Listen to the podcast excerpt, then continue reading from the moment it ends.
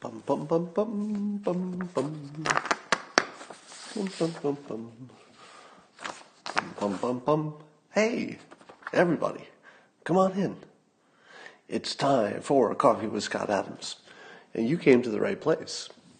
Chances are you came prepared. You might have everything you need. The rest of you better hurry up and grab what you need. And what you need is, well, a cup or a mug or a glass, a tankard, chalice or stein, a canteen, jug or flask, a vessel of any kind. Fill it with your favorite liquid. I like coffee. And join me now for the unparalleled pleasure, the dopamine hit of the day, the thing that makes absolutely everything better.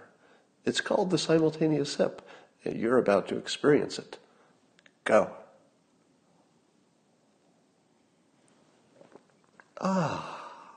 And with that sip, feel yourself connected to people all over the world who are enjoying this periscope simultaneously. Well, we got some fun news now. It's the good kind. Well, except for the coronavirus, that's not very good. But there's funny news, and when the news is funny, it makes me happy. So let's talk about some of the funny news. Um, well, I guess this first part's not too funny, but uh, I started prepping for the coronavirus. now, I don't want to panic anybody, but there are a number of people, especially on uh, Twitter, uh, Mike Cernovich being one of the leaders among them, saying maybe you should just be ready because our supply lines and a lot of our economic uh, connecting tissue is sort of falling apart quickly. Now, I don't think it's going to be a long-term problem. I think that we'll we'll get through it. We'll be fine. All right, well, most of us will. Some people will no doubt die, but probably not more than will die on bicycles this weekend, etc. So I think the United States is going to do a capable job of keeping the damage to to the lowest level it can be kept to. So I have some confidence, but there may be a period where our government says, hey, people, can you just stay home for two weeks? So I got enough stuff in that I'm not going to, you know, none of us will starve to death if it has to happen. Um, I'll probably put an NRA sticker on the door just in case. And just, just so you know how irrational all of this is, uh, a lot of people, including me, bought a lot of bottled water. Why do I need bottled water for a virus outbreak? I mean, think about it. It's not like the virus is coming through the through my faucet, and it's not like the water company is going to stop sending me water because they've got a fever. I, I have no idea why I'm prepping and stockpiling water but I saw other people doing it, and I thought, well, I don't want to be the idiot who has no water. so it makes no sense at all, but I did it anyway. So you might want to think the same way. Um, apparently, the Rasmus, Rasmussen poll is showing that Trump has reached a new all-time high in approval. Now, I know, I know it's the Rasmussen poll, and it's friendlier to Trump than others, but if this one is up, the others are probably up from whatever base they were as well. So I think he's he's like five points higher than Obama was at the same point. And so ask yourself, what is it that's making the president's numbers go up? And I think it's probably a bunch of stuff. But uh, very near the top of the list of what is making Trump look good is the more we see the Democrats. and I know that sounds like a, a, hugely partisan thing to say, but I think Democrats would agree, right? Just objectively speaking, I would say that even Democrats are looking at their own best candidates and saying to themselves, um, seriously, there are a lot of Democrats. There are there are millions of us, and that was our best group right there. That's that's the best they can do. Now, because they're tearing each other apart, um, the president doesn't even need to do much but you know lob a grenade into the mess every now and then, just for fun. So the Democrats are doing a good job of tearing each other apart, which is making them all look kind of bad at the moment compared to whatever you thought they looked like a month ago. It's just part of the process. So the president being somewhat above the fray at the moment, they're sort of turning their fire on each other. It makes the contrast a little bit better. So he just looks good because they're making each other look bad. But there's some other things happening that are helping the president, uh, and really a lot of stuff going his way.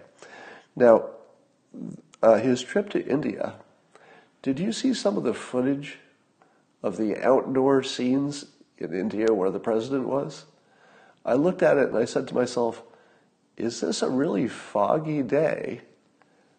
Or is this major city in India so polluted that you can't see 100 feet? And I wasn't sure. The first picture, I because uh, I thought, well, it might have been fog. I don't know.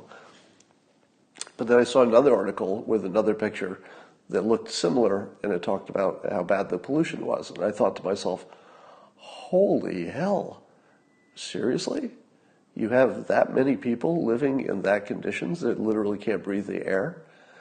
And when you see our president go over there, you say to yourself, well, there's something that the United States is doing very right compared to that. Because remember, they're a, a highly educated, uh, advanced democratic society. You know, the, they have all of the assets that we have, um, and more in some cases, certainly people, but they're not doing it right. I mean, they've created an environment that's killing them just by existing. And in a subtle way, you say to yourself, my God, look outside. I'm looking out my window right now. It doesn't look like that. So whatever the United States is doing is way better than that. And the president just irrationally gets some credit for that because you associate him with, with the better result. So I think the whole India trip has been really positive for the president. Of course, he got a, a hero's welcome there. And then everybody looks at it and they say, wait a minute the Democrats have been telling us that we're that this president is disrespected overseas. But 100% of what we're seeing on this India trip is exactly the opposite.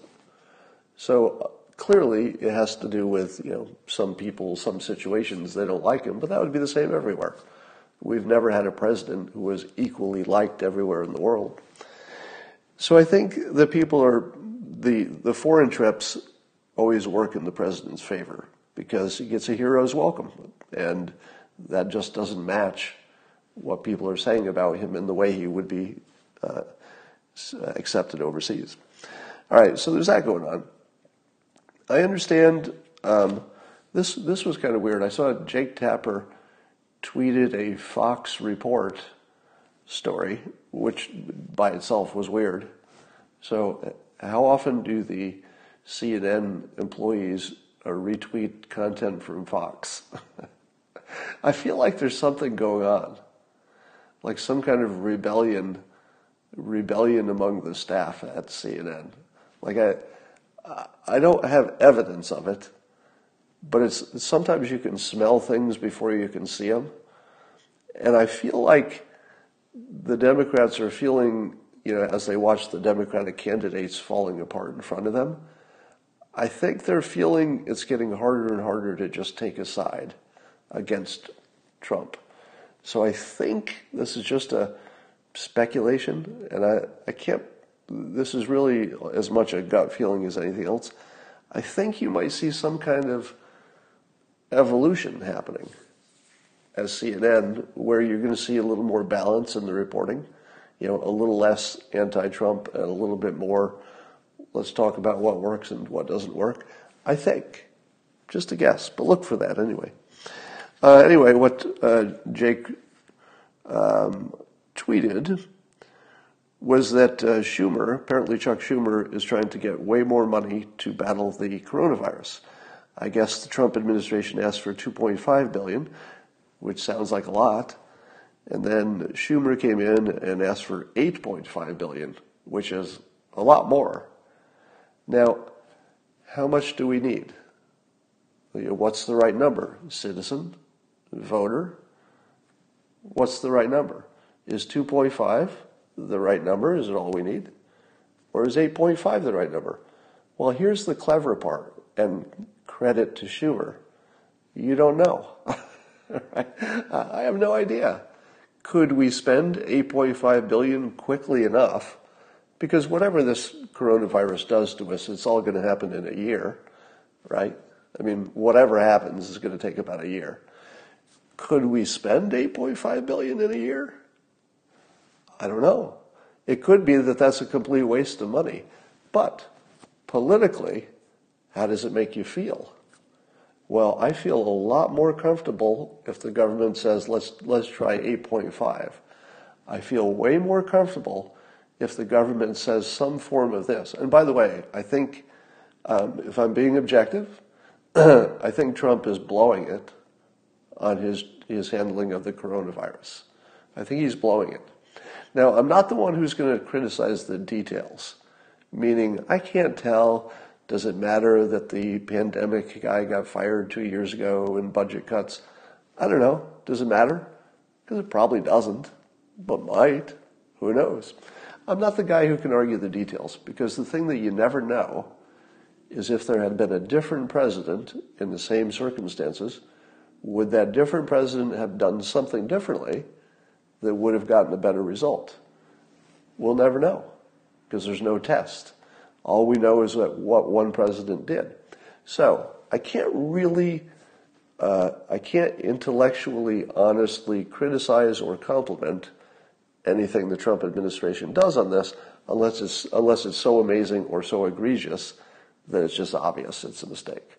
But anything in that middle zone of, well, we got this much money, we did these things, we got this result, we wish it had been better, anything in that vast middle zone, if you're being honest, you don't know.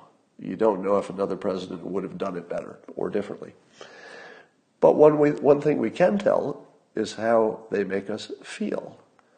And I feel a lot better at 8.5 because it just feels like the government is you know, making more of an effort. I don't know if we could spend 8.5. I really don't.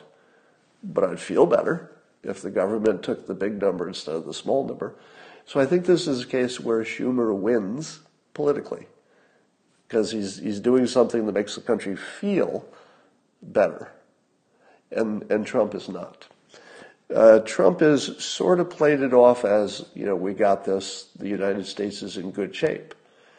That's half of what I want to hear. And this is why I say Trump is, is kind of blowing it on this, because he's only halfway right.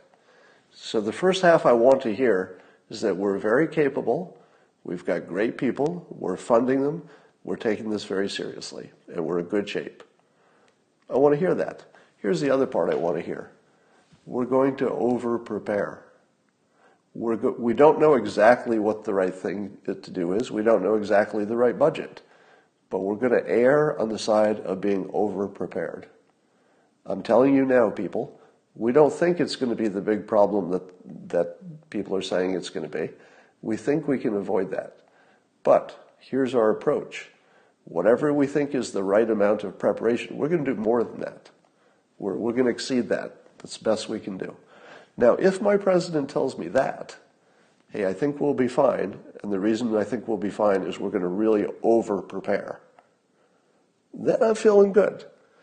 But if my president says, I think we're going to be fine, here's our 2.5 million we asked for, and then you see Schumer ask for 8.5, do you still think we're over preparing? Well, 8.5 might be over preparing, and I prefer it. So that's my take on that. I think Schumer wins this round politically, even if the 8.5 is unnecessary. Um, here's a positive thought. Uh, maybe some of you won't think this is a positive thought, but I, am going to frame it that way. However many years it was since um, the Emancipation Proclamation, uh, somebody tell me how many years that's been in the comments. So many years have gone by, and then of course, um, black people had to fight and fight and fight, and civil rights, and still fighting, and and things are still not exactly as fair and equal as people would like it. but a lot closer. But let me, let me give you this thought that's just sort of mind blowing. So, X years ago was slavery in this country. In 2020, black voters will pick our president again. Because I think you'd agree that the, you know, the uh, whatever 90% plus percentage of African American citizens who voted for Obama twice were undoubtedly the reason he was elected twice. I mean, all the other variables had to be in place, and white people had to vote for him too. But the most determinant variable, the one that I think is by far the most important, was the black vote. Now, fast forward to 2020. Who gets to decide who's our next president? In my opinion, it's black citizens. So 156 years ago, um, black people in this country were literally slaves. And in 156 years, it's 2020, they will decide again for the third time in a well, I guess you could say it would be the fourth time in a row. The black vote kind of is going to decide who's the president, right? I'm not wrong about that because it wouldn't take much for them to overwhelmingly uh, reelect President Trump. It wouldn't take much, just a little bit of movement toward more Republican voting. And it wouldn't take much to keep him from being elected. Simply vote at the same ratio they voted for Obama, and that's it. That's, that's the end of it. Now, you could also do the same thing with the female vote. How many years ago was it that women didn't have the vote? All right? But women are now the majority of the country in a, in a system in which you know, the majority vote means something. So women have the power, should they decide to vote as a coherent bloc, there are more of them. Women actually have the power if they decide to use it in a, in a combined way. Um, and I also believe that women are far more um, educated at the moment. Is that not true? That there are more women getting into college, more women getting, you know, becoming lawyers and doctors, et cetera, high paying careers. So I think there are more educated women and and education is highly correlated with percentage of voting, right? The more highly educated, the more likely you're going to show up at the polls. So I'd say that women and black Americans have effectively the majority uh, control of the electoral process. All right. So that's just a, an interesting thing to think about. I've been saying this for a while. Candace Owen says it better. But I think that Republicans are natural allies with the African American community. They're the most naturally um, compatible group. Now, yeah, yeah, yeah, I get it. There's some percentage of uh, Republicans are irredeemable racists. I'm sure some percentage of Democrats are also irredeemable racists. We're not talking about them. You know, we're, we're not talking about them. But just your general Republican is a natural ally to the black community. You can see this in the results that the president's got, everything from prison reform to special economic zones to you know uh, increased funding for uh, historically black colleges and you know low unemployment rate that he crows about all the time. Um, but here's the thing: don't you think that open borders could be considered the opposite of reparations.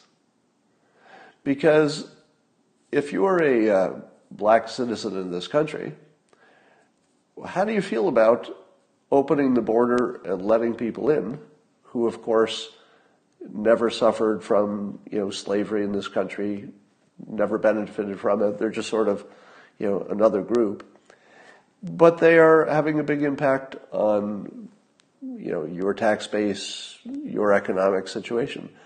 Isn't, how, how can you have open borders and also be in favor of reparations? Because open borders feels like the opposite.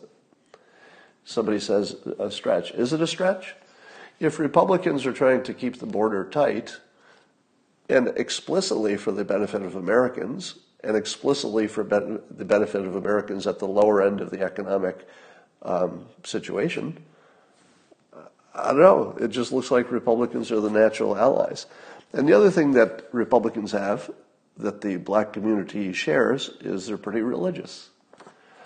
So Republicans are pretty religious, the black community is pretty religious, and Republicans have a, a path to success. Follow the, these laws, you know, get a job, obey the Constitution. Boom, you're good with us. Us being Republicans, I'm not a Republican, but playing the part of a Republican for this point. All right. So I think that's the biggest story is the black vote, and it will continue to be through 2020. Um, let's talk about the debate, how everybody did. In my opinion, uh, Mike Bloomberg won the debate, and he won it hard. Now, I don't, you know, I tried to ignore all the other punditry before I formed my own opinion. Because it's easy to be influenced if you're three people in a row say, you know, X person won, you start thinking, oh, X person won, three people said it. So I intentionally avoided other people's commentary.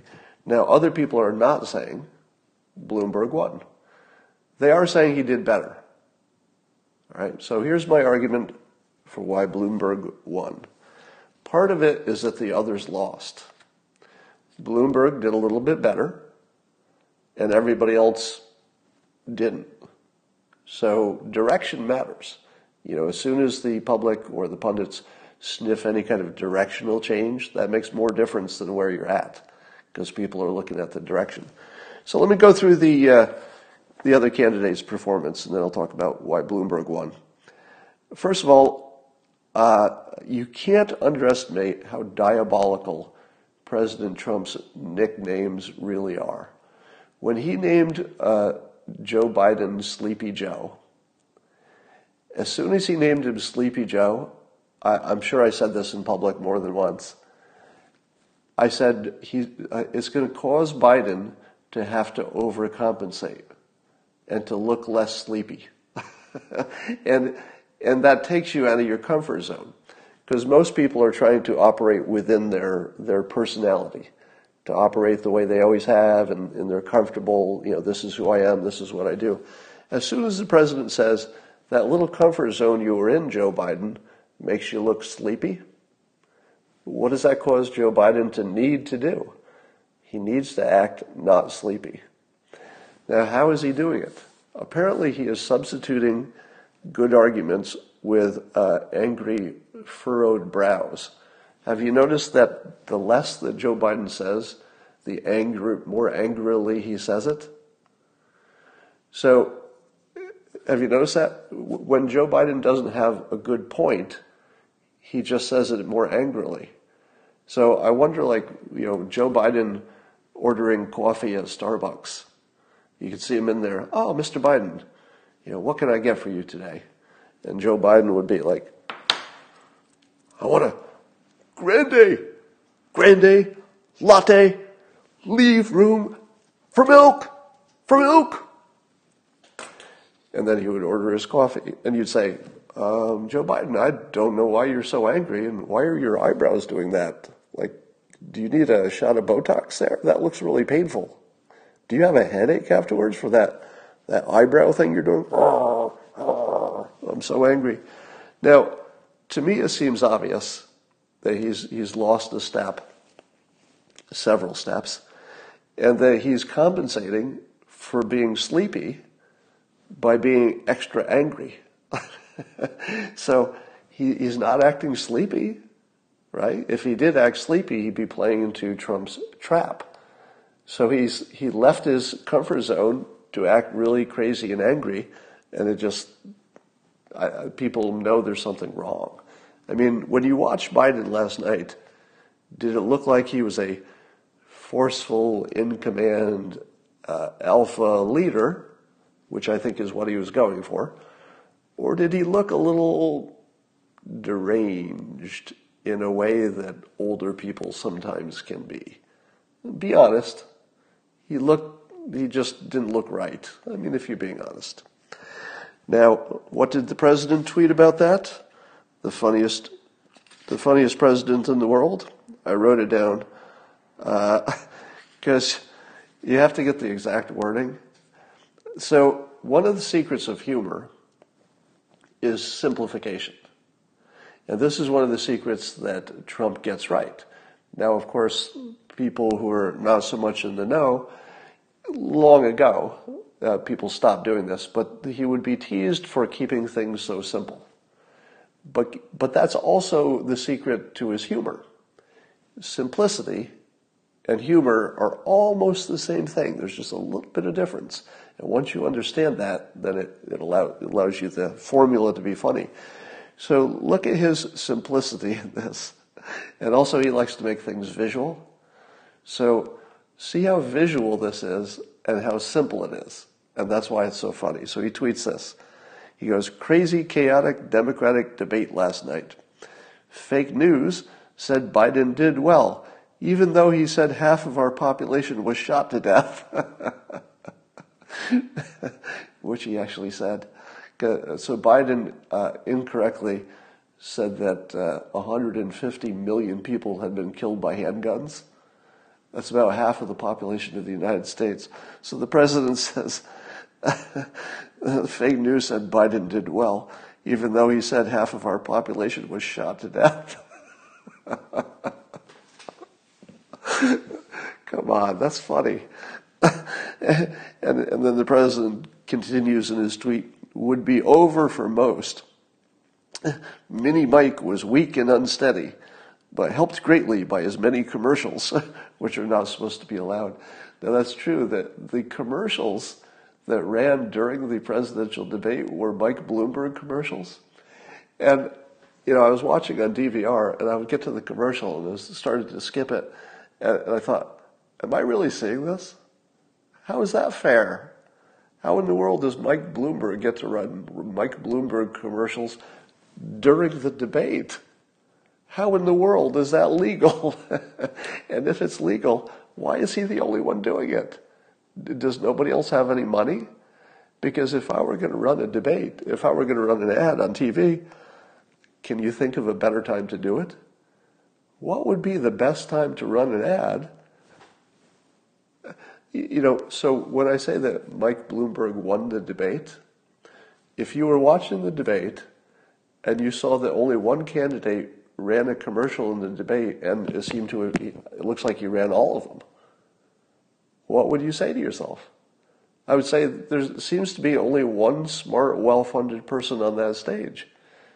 Because they all should have done that if that's something you can do, and apparently it is. So, why did Bloomberg, why was he the only one? It made the others look like idiots, honestly, or underfunded, which would look like a loser as well. So that's just one of the reasons that Bloomberg won, is that he was the only one doing the obvious smart thing, run an ad during the, during the debate. Um, let's talk more about uh, Biden. So Ronny Jackson, the ex-doctor to the president, ex-doctor to President Trump, uh, said that Biden might need that cognitive test that he gave the president, and the president scored well. And uh, I like that Ronny Jackson is going full political. I don't know if he's ever done that before, uh, except for supporting the president that he worked for. But uh, that's that's pretty damning. When a guy who was the the doctor for a president says, uh, "I think this candidate needs to take that cognitive test." Okay, it's not just it's just not just you and I. You know, we're not the only ones seeing something. There's something wrong there. All right, so I think Biden is done. It's a matter of time. So that's one reason that Bloomberg won. Right? So Bloomberg wins when the people who are competing against him are not doing better, or especially if they're doing worse. Let's talk about the others. I thought Elizabeth Warren, Warren was boring, lawyerly, um, unpleasant, and a liar. That's how she came across to me. Did anybody else see it differently? Now, you're probably thinking, oh, oh, Scott, you like you like President Trump, so you're you're just saying that Democrats are liars. But wait for it. What did Bloomberg lie about yesterday? What did Bloomberg lie about during the debate? Or even if you like, what did Bloomberg lie about recently? Doesn't even have to be last night. You know what the answer is? Nothing. Nothing, right? Can you think of anything? I can't think of anything that Bloomberg lied about. Can you? And he's competing against somebody who stood right next to him and lied. And he called called her out for the you know being inaccurate and stuff. But I think yeah, I think she seemed she didn't have the charisma. She didn't come across as likable. And I'm very careful about using that word because I know there's a gender element to that. You know, you don't want to be the one who says that a woman was unlikable in a in a group of men competing for the top office. And I'm going to soften that this way. Bernie's pretty unlikable to me. Right? So I'm not saying this just about Elizabeth Warren. I find Bernie there's there's stuff I like about him definitely some character elements I like about Bernie, but I don't like listening to him. Uh, he comes across as as an angry old man, get off my lawn. So I would equate them as fairly similarly, you know, unlikable, so that I can take the, the gender part off of that. Um, all right, who else? Uh, I think that Pete Buttigieg had a really bad night because he kept trying to um, trying to take an alpha uh, kind of control over the debate because it was kind of a free for all, and you saw that Biden didn't do a good job except complaining because he wasn't getting much time, which was not really very leaderly. It was more like a old man complaining because somebody stole his mail. But Buttigieg kept trying to talk over his competitors and failing. So he would sort of undertalk them. You know, somebody else would sort of be commanding your attention, but you'd hear a little Buttigieg voice, bing, bing, bing, bing, bing, bing, bing. And uh, here's the reason the Buttigieg is done. The moment you realize that Pete Buttigieg is just the poor man's Mike Bloomberg, there's no reason for him. Right? If you wanted a mayor to be your president, somebody who had experience as a mayor, do you want the mayor of a middle sized uh, town, city? Or would you want a mayor who ran New York City that's bigger than most or a lot of countries? No competition, right? If you wanted somebody who only had experience as a mayor, you're not going to pick the, the guy from the little little city. You're going to you're going to pick Bloomberg. Which of them will be better funded? Well, obviously Bloomberg. Which of them has more experience? Obviously Bloomberg. Which of them has has been successful with you know working across the aisle? Obviously Bloomberg. So the problem that P has is that his natural comparison just changed. Before Bloomberg was actually on the stage, Pete was sort of his own little thing, right? You, didn't think anybody was like him he was just all by himself. It's like he had his own little channel there for a while. But the moment you add Bloomberg, you got two mayors, and one of them's a lot more capable and successful and has a record and you know ran a bigger thing. It's not even close. So I think Pete disappeared.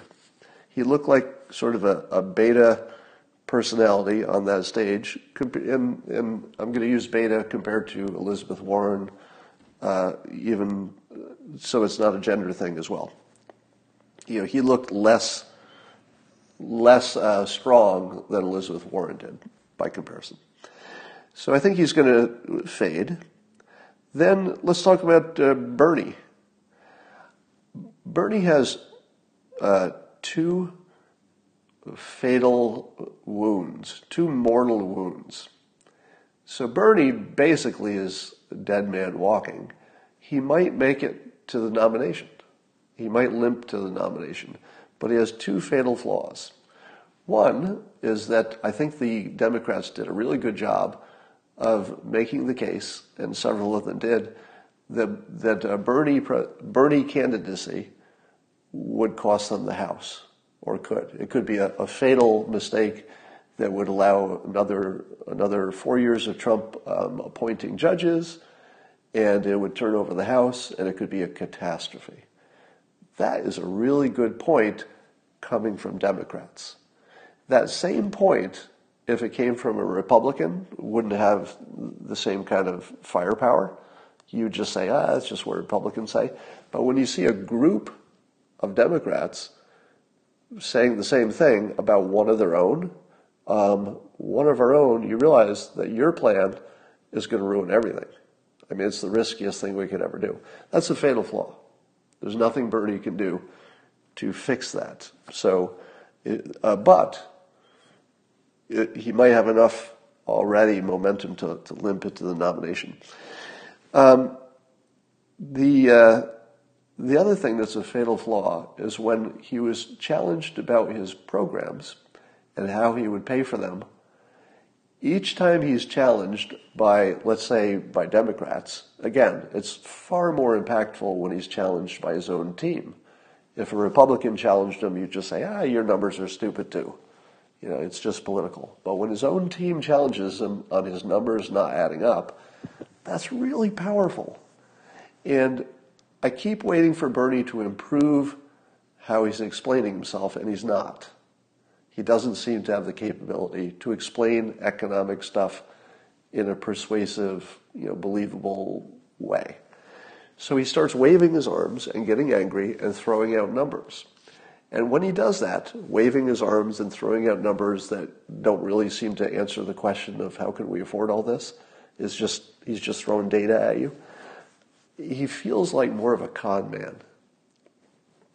So I'm slowly feeling, you know, his his brand being shifted by his opponents from this ethical guy who's got a movement to something more like a con man who knows his numbers don't add up because he now acts like someone who knows it's not real, right? Because he does such a bad job of defending it, you know, the, the math of it, that it doesn't look like he even believes it. Um, so I think those are his two fatal flaws. Uh, who else was there? Klobuchar. You know, I, I saw some people saying she did a good job. I would also say that if you were if you were going to grade her on you know, hitting all her notes, saying the right things, having, you know, sensible sounding policies, sounding serious, sounding like she had a good track record. I would, you know, if you were do, doing the checklist of a debate, it'd look really good. Check, check, check, check, check. Klobuchar. But here's the thing. I thought she disappeared on the stage. That was just my impression.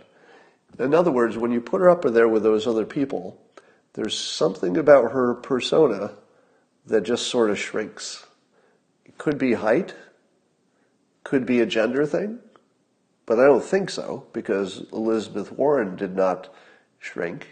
So clearly there's, you know, and I think if you would put Hillary Clinton on the stage, I don't think she would have shrunk. But there was something about the debate that I couldn't get too interested in what she was saying, even though it all made sense. Yeah, there, there's something, a lack of charisma here that obviously hasn't hurt her as a senator. She's been very successful. But I'm not sure the public can be happy with, with uh, let's say, someone who is just good at their job. Klobuchar comes across as a uh, a comfortable pair of shoes. Meaning, I don't have anything to complain about from Klobuchar. Yeah, if, if you were to say to me, Scott, name her biggest negative, I'd say, um, well, that's weird. I can't think of one. She doesn't really have one. She's actually a really, really strong candidate. But I don't know that her charisma is selling to her own side. There's something a little bland about her. Don't know what it is. So I don't think she's a threat to make a move in the pack. Uh, who was uh, um, the other notable person was uh, Steyer. Uh, I can't get too serious about Steyer because I don't think his own side is serious about him. If Steyer, you know, uh, did unusually well on Super Tuesday or something, I guess I would reassess. But I don't think he's. I don't think he did anything to to uh, move up to the top three. All right, so given that the other people looked worse, that either looked fatal or they disappeared, here's what I felt about Bloomberg. You saw him try to uh, make some jokes that completely didn't work, right? Did you see that? So Bloomberg tried to be funny. He tried to be self-deprecating. He made a joke about a naked cowboy in New York that nobody understood unless they're from New York. In other words, it's a, it's a New York reference, totally out of place. He, he joked that he did so well in the last debate, so he was being self-deferential or self-deprecating, but it didn't really come across because he didn't deliver it well. Here was my net impression. I kind of liked him more. now, I don't know if any of you had that impression, but uh, he looked he looked like a nerd who was uh, who meant well and is very effective. He's just not good at that stuff. And I don't have a problem with that. I don't have any problem with somebody who knows they're a nerd. They know they're not good at that stuff. Yeah, he, he took a shot at it. Was he embarrassed? Apparently not. I, I, like a guy who can go out there and fail in public and just say, yeah, laugh it off, try it again. So I have to say that Bloomberg looked a little more human he and this is the, one of the main things I was looking for is to see if his age was was as much of a negative as you'd expect. He didn't look his age. If you were to compare Bloomberg's uh, mental agility to Joe Biden's, it's not even close, right? Uh, Bloomberg didn't look like there's anything missing. Now, I still think he's too old. I, I don't think we should be electing leaders above you know a certain age, and he's he's at it, but he doesn't show it, so that works to his advantage. And the other thing that was very strong is he listed off some accomplishments that I wasn't aware of. This sounded pretty solid. He talked about how the school system in New York uh, um, improved tremendously. He talked about how life expectancy in New York improved while he was mayor. That's pretty good. Uh, he talked about, and here's my, the best part. He made a little bit of news by misspeaking during the debate. And he talked about how he helped to fund uh, the campaigns of half of the people who were part of the 40 new people who came into Congress and flipped the House so that Nancy Pelosi could be in charge. And as he put it, put a control on the president. So Bloomberg was taking credit for flipping the House and already putting a control on Trump. But he misspoke and he, he started to say that he bought it. now, here's the thing. Of course, the, the gotcha part of the press said, oh, oh, oh, you said bought it? Are you trying to buy our, our democracy? But here's the thing. He told you. He's not hiding it. He bragged about it. He said, I, I just bought you the house and I can buy it. I can buy you the Senate. Basically, he didn't say that, but the idea is he can buy you what you want. Do you know how powerful that is? Bloomberg just said, not only can I buy you what you want with me as president, I proved it. I bought you what you want in the House. It worked.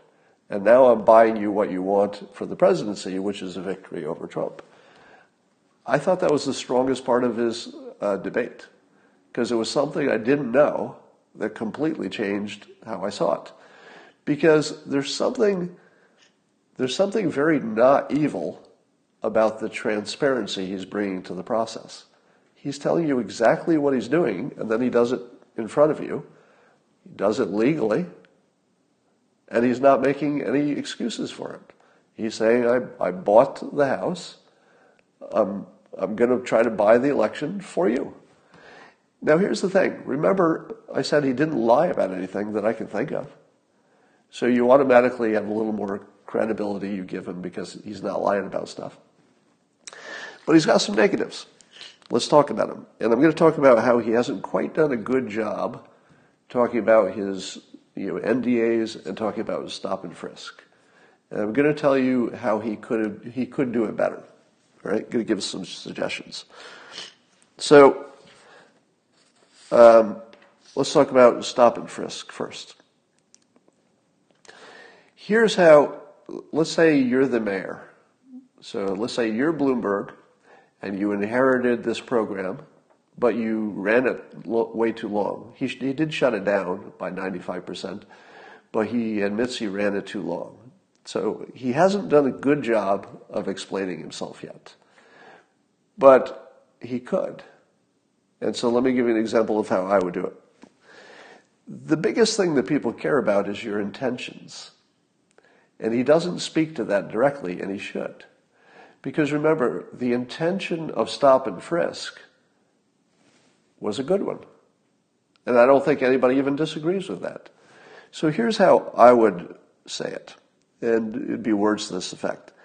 So let's say I'm Mike Bloomberg and somebody says, hey, you, you ran that stop and frisk thing and that was very racist. What do you say to yourself? And I would say this.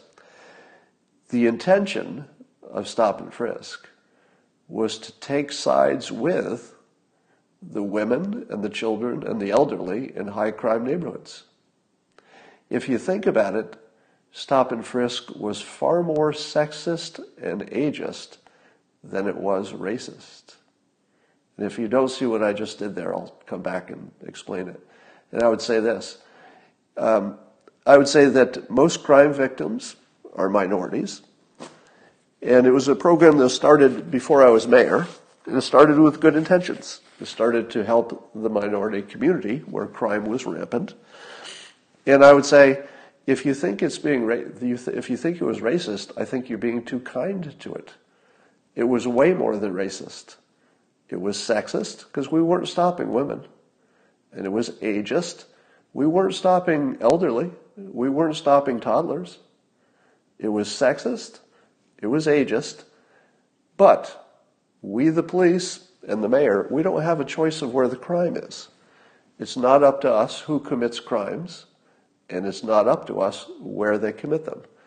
It's our job, as the police force, as the mayor, to put law enforcement where there's the most crime. That's what we did. And we absolutely targeted young men in those areas where there were high crime. Now, was that right? Well, it was an experiment, and I would say it was an experiment that did not work. The blind spot we had is how it would feel to the community. It feels racist. And that was a far bigger cost than anybody hoped. There was nobody who, who was behind stop and frisk who had the intention to make things worse for the community. But there was a blind spot that, that it came across as racist. And in retrospect, I think we would all agree. It had more impact on one group than, than another. That's racist by definition. But the intention was positive. It was absolutely sexist because we were targeting men. And it was absolutely ageist because we were targeting young men. And we were targeting young men who were not dressed for church, if you know what I mean. Now, we wouldn't do it again. We learned from it. Now, here's, here's the next part of my persuasion. As mayor, I inherited this program, and I accept responsibility for not shutting it down sooner. And I would like to promise all of my critics that should any of my critics ever do anything right in the future, I'll be the first one to tell them they should have done it sooner because you can't do something that's right soon enough. And so, to my critics who say I didn't shut it down soon enough, you're right. You can never be soon enough for something that's the right thing to do. I've apologized for it. Uh, I just want you to know the intentions were right. I hope we all learned something from it. It's not something we'd do again, and the uh, the impact was uh, uh unforgivable. Is that better? How would you feel about that? Because the key, the key here is that the intentions were good and that you were intending to discriminate, but it was against men who were young. Do you know how many people are willing to discriminate against young men? A lot. Doesn't matter what your ethnicity is. Young men do commit a lot of crimes. It's true. I was a young man. I know. All right. So then the other thing he gets, uh, he gets, he hasn't done a good job of is defending his non-disclosure agreements. And apparently he said some offensive things that made people uncomfortable. We don't know the details. And he even says he doesn't remember the details. And I actually think that might be true. I think he actually doesn't remember what he might have said that would have caused the problem long ago. Here's how I would have responded to that. Uh, Mayor Bloomberg, you, you have some NDAs and they were offensive. Now, the first thing he did is that he agreed to release the people from their NDAs, which was a total baller move. I gotta say, that was a strong play. He just released them and just said, if they want to talk to you, it's okay with me. They're released. Now, I don't know if anybody will because NDAs, you know, are to the benefit of both parties, right? The people may not think it's worth it. But I love the fact that he, he just released them. He didn't even argue about it, right?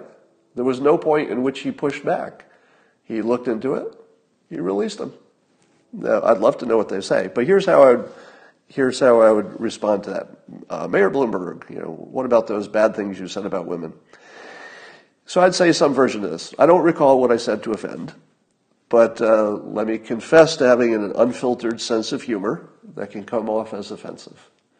So the first thing you need to do is totally own it. I think he does. I think he is totally owning it. But when he when he said, you know, he could have owned it a little better than to say, well, you know, maybe a joke was taken wrong. If you say a joke was taken wrong, you're putting responsibility on the victim. So I think he did that wrong. He should have been a little more generous about taking it all. And I'll, I'll say my sentence again. I don't recall what I said to offend, so he's admitting it was offensive. But let me confess to having an unfiltered sense of humor that can come off as offensive.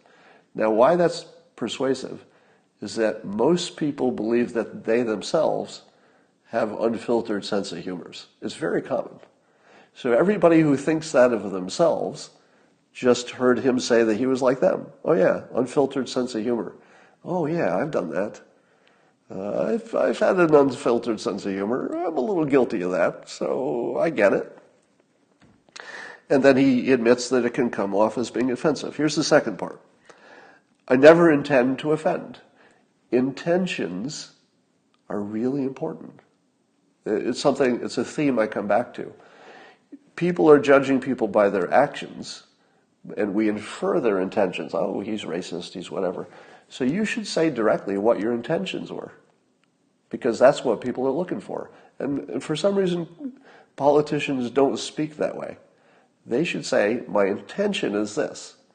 If it doesn't work out, you know, then we'll change something. But the intention is to do this. So I'd say never intended to offend, and I apologize unreservedly for any discomfort I caused. So any kind of apology like that is good. And then here's, here's what I would add. I would say I think society as a whole has gotten smarter about that stuff, and everybody would agree. It's like, oh yeah, society has, has evolved. And then I would say, and I welcome you to judge me by my current behavior. Do you see what I did there? I, I just basically said, we've all evolved, so we're all better than we used to be. Judge me by my current behavior. I'm, I'm not really that same person I was 20 years ago, but because guess what? Neither are you. You know, none of us are the same people we were 20 years ago. We've all gotten smarter. Judge me by who I am today. Now, imagine if he had said that instead of, well, some people, you know, may have take, took my joke wrong, which really did put the, the blame on the victim, if you will. All right. So I think Bloomberg probably could do a whole lot better fixing the holes he has. I think he's owned it all, which is important and he's shown a track record of uh, success that seems relevant to the presidency. He's already shown that he can buy the presidency. Now, here's, here's the other hidden magic of what uh, Bloomberg is doing. Do you think that if Bernie is the candidate, Bloomberg will spend his hundreds of millions to get Democrats uh, elected in Congress? Would he? Because remember, Bloomberg thinks that Bernie's policies would be a disaster. So if Bloomberg, if you can imagine a scenario where Bernie gets the nomination, Bloomberg might turn off the spigot, right? If I understand Bloomberg's position, he thinks that Bernie would be a disaster. So I don't think he's going to vote more Democrat or or help fund more Democrats to you know have a stronger position in Congress if that would make Bernie capable of getting what he says he wants. So the biggest problem that the Democrats have is if they if they nominate a centrist, even if it's not Bloomberg, they probably still get Bloomberg's money. You know what I mean? But if they nominate, I would say, uh, either Bernie or maybe Warren, I think Bloomberg would turn it off because he doesn't want those policies to become uh, national policy. So if you take all of the things I've said together, which is Bloomberg did nothing to hurt himself, did a really good job of saying his accomplishments, took full ownership of the things he's criticized for, and I, I think he did that. I, I'd give him a C minus at at those at handling those flaws, but they're not deadly because he's accepted them fully, which really takes the power out of them. And when you add in the power of his money that would not accrue to the Sanders candidacy, and you throw in the fact that he doesn't act his age, and you throw in the fact that he got he had a little more personality, but wouldn't you say, even on that stage, even though he doesn't have the you know the million wattage personality of a Trump, on that stage he had more charisma than most, wouldn't you say? Let me ask you. No, I, I still think he'll be slaughtered by Trump. Right? I don't. I don't think Trump has any any uh, realistic chance of losing unless something new happens between now and election that's unanticipated. Um, somebody says he's unlikable. I don't know about that. I do not find Bloomberg unlikable. Um, he's not fun, but he looks sincere. I don't think he's lied. He's got a track record, and he's not acting his age, and he's got a cajillion dollars. I think he's the guy to beat right now. So we'll see if the uh, Democrats are clever enough to uh, to give him the nomination. I'm not predicting that they will. I'm just saying that he's certainly the one who has the the, the commanding advantage right now. It may be too late though. All right, coronavirus. Yeah, um, I don't know what to believe about this coronavirus. The only thing I'm sure of is that our data is bad. I do think there's a non-zero chance that we will be asked, we citizens, will be asked to stay out of public gatherings for a few weeks.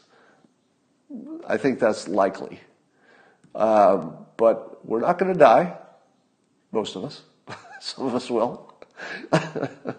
Did you see the, uh, I shouldn't laugh about this, but the Iranian um, politician who was in charge of you know, the coronavirus uh, response in Iran, apparently got the coronavirus.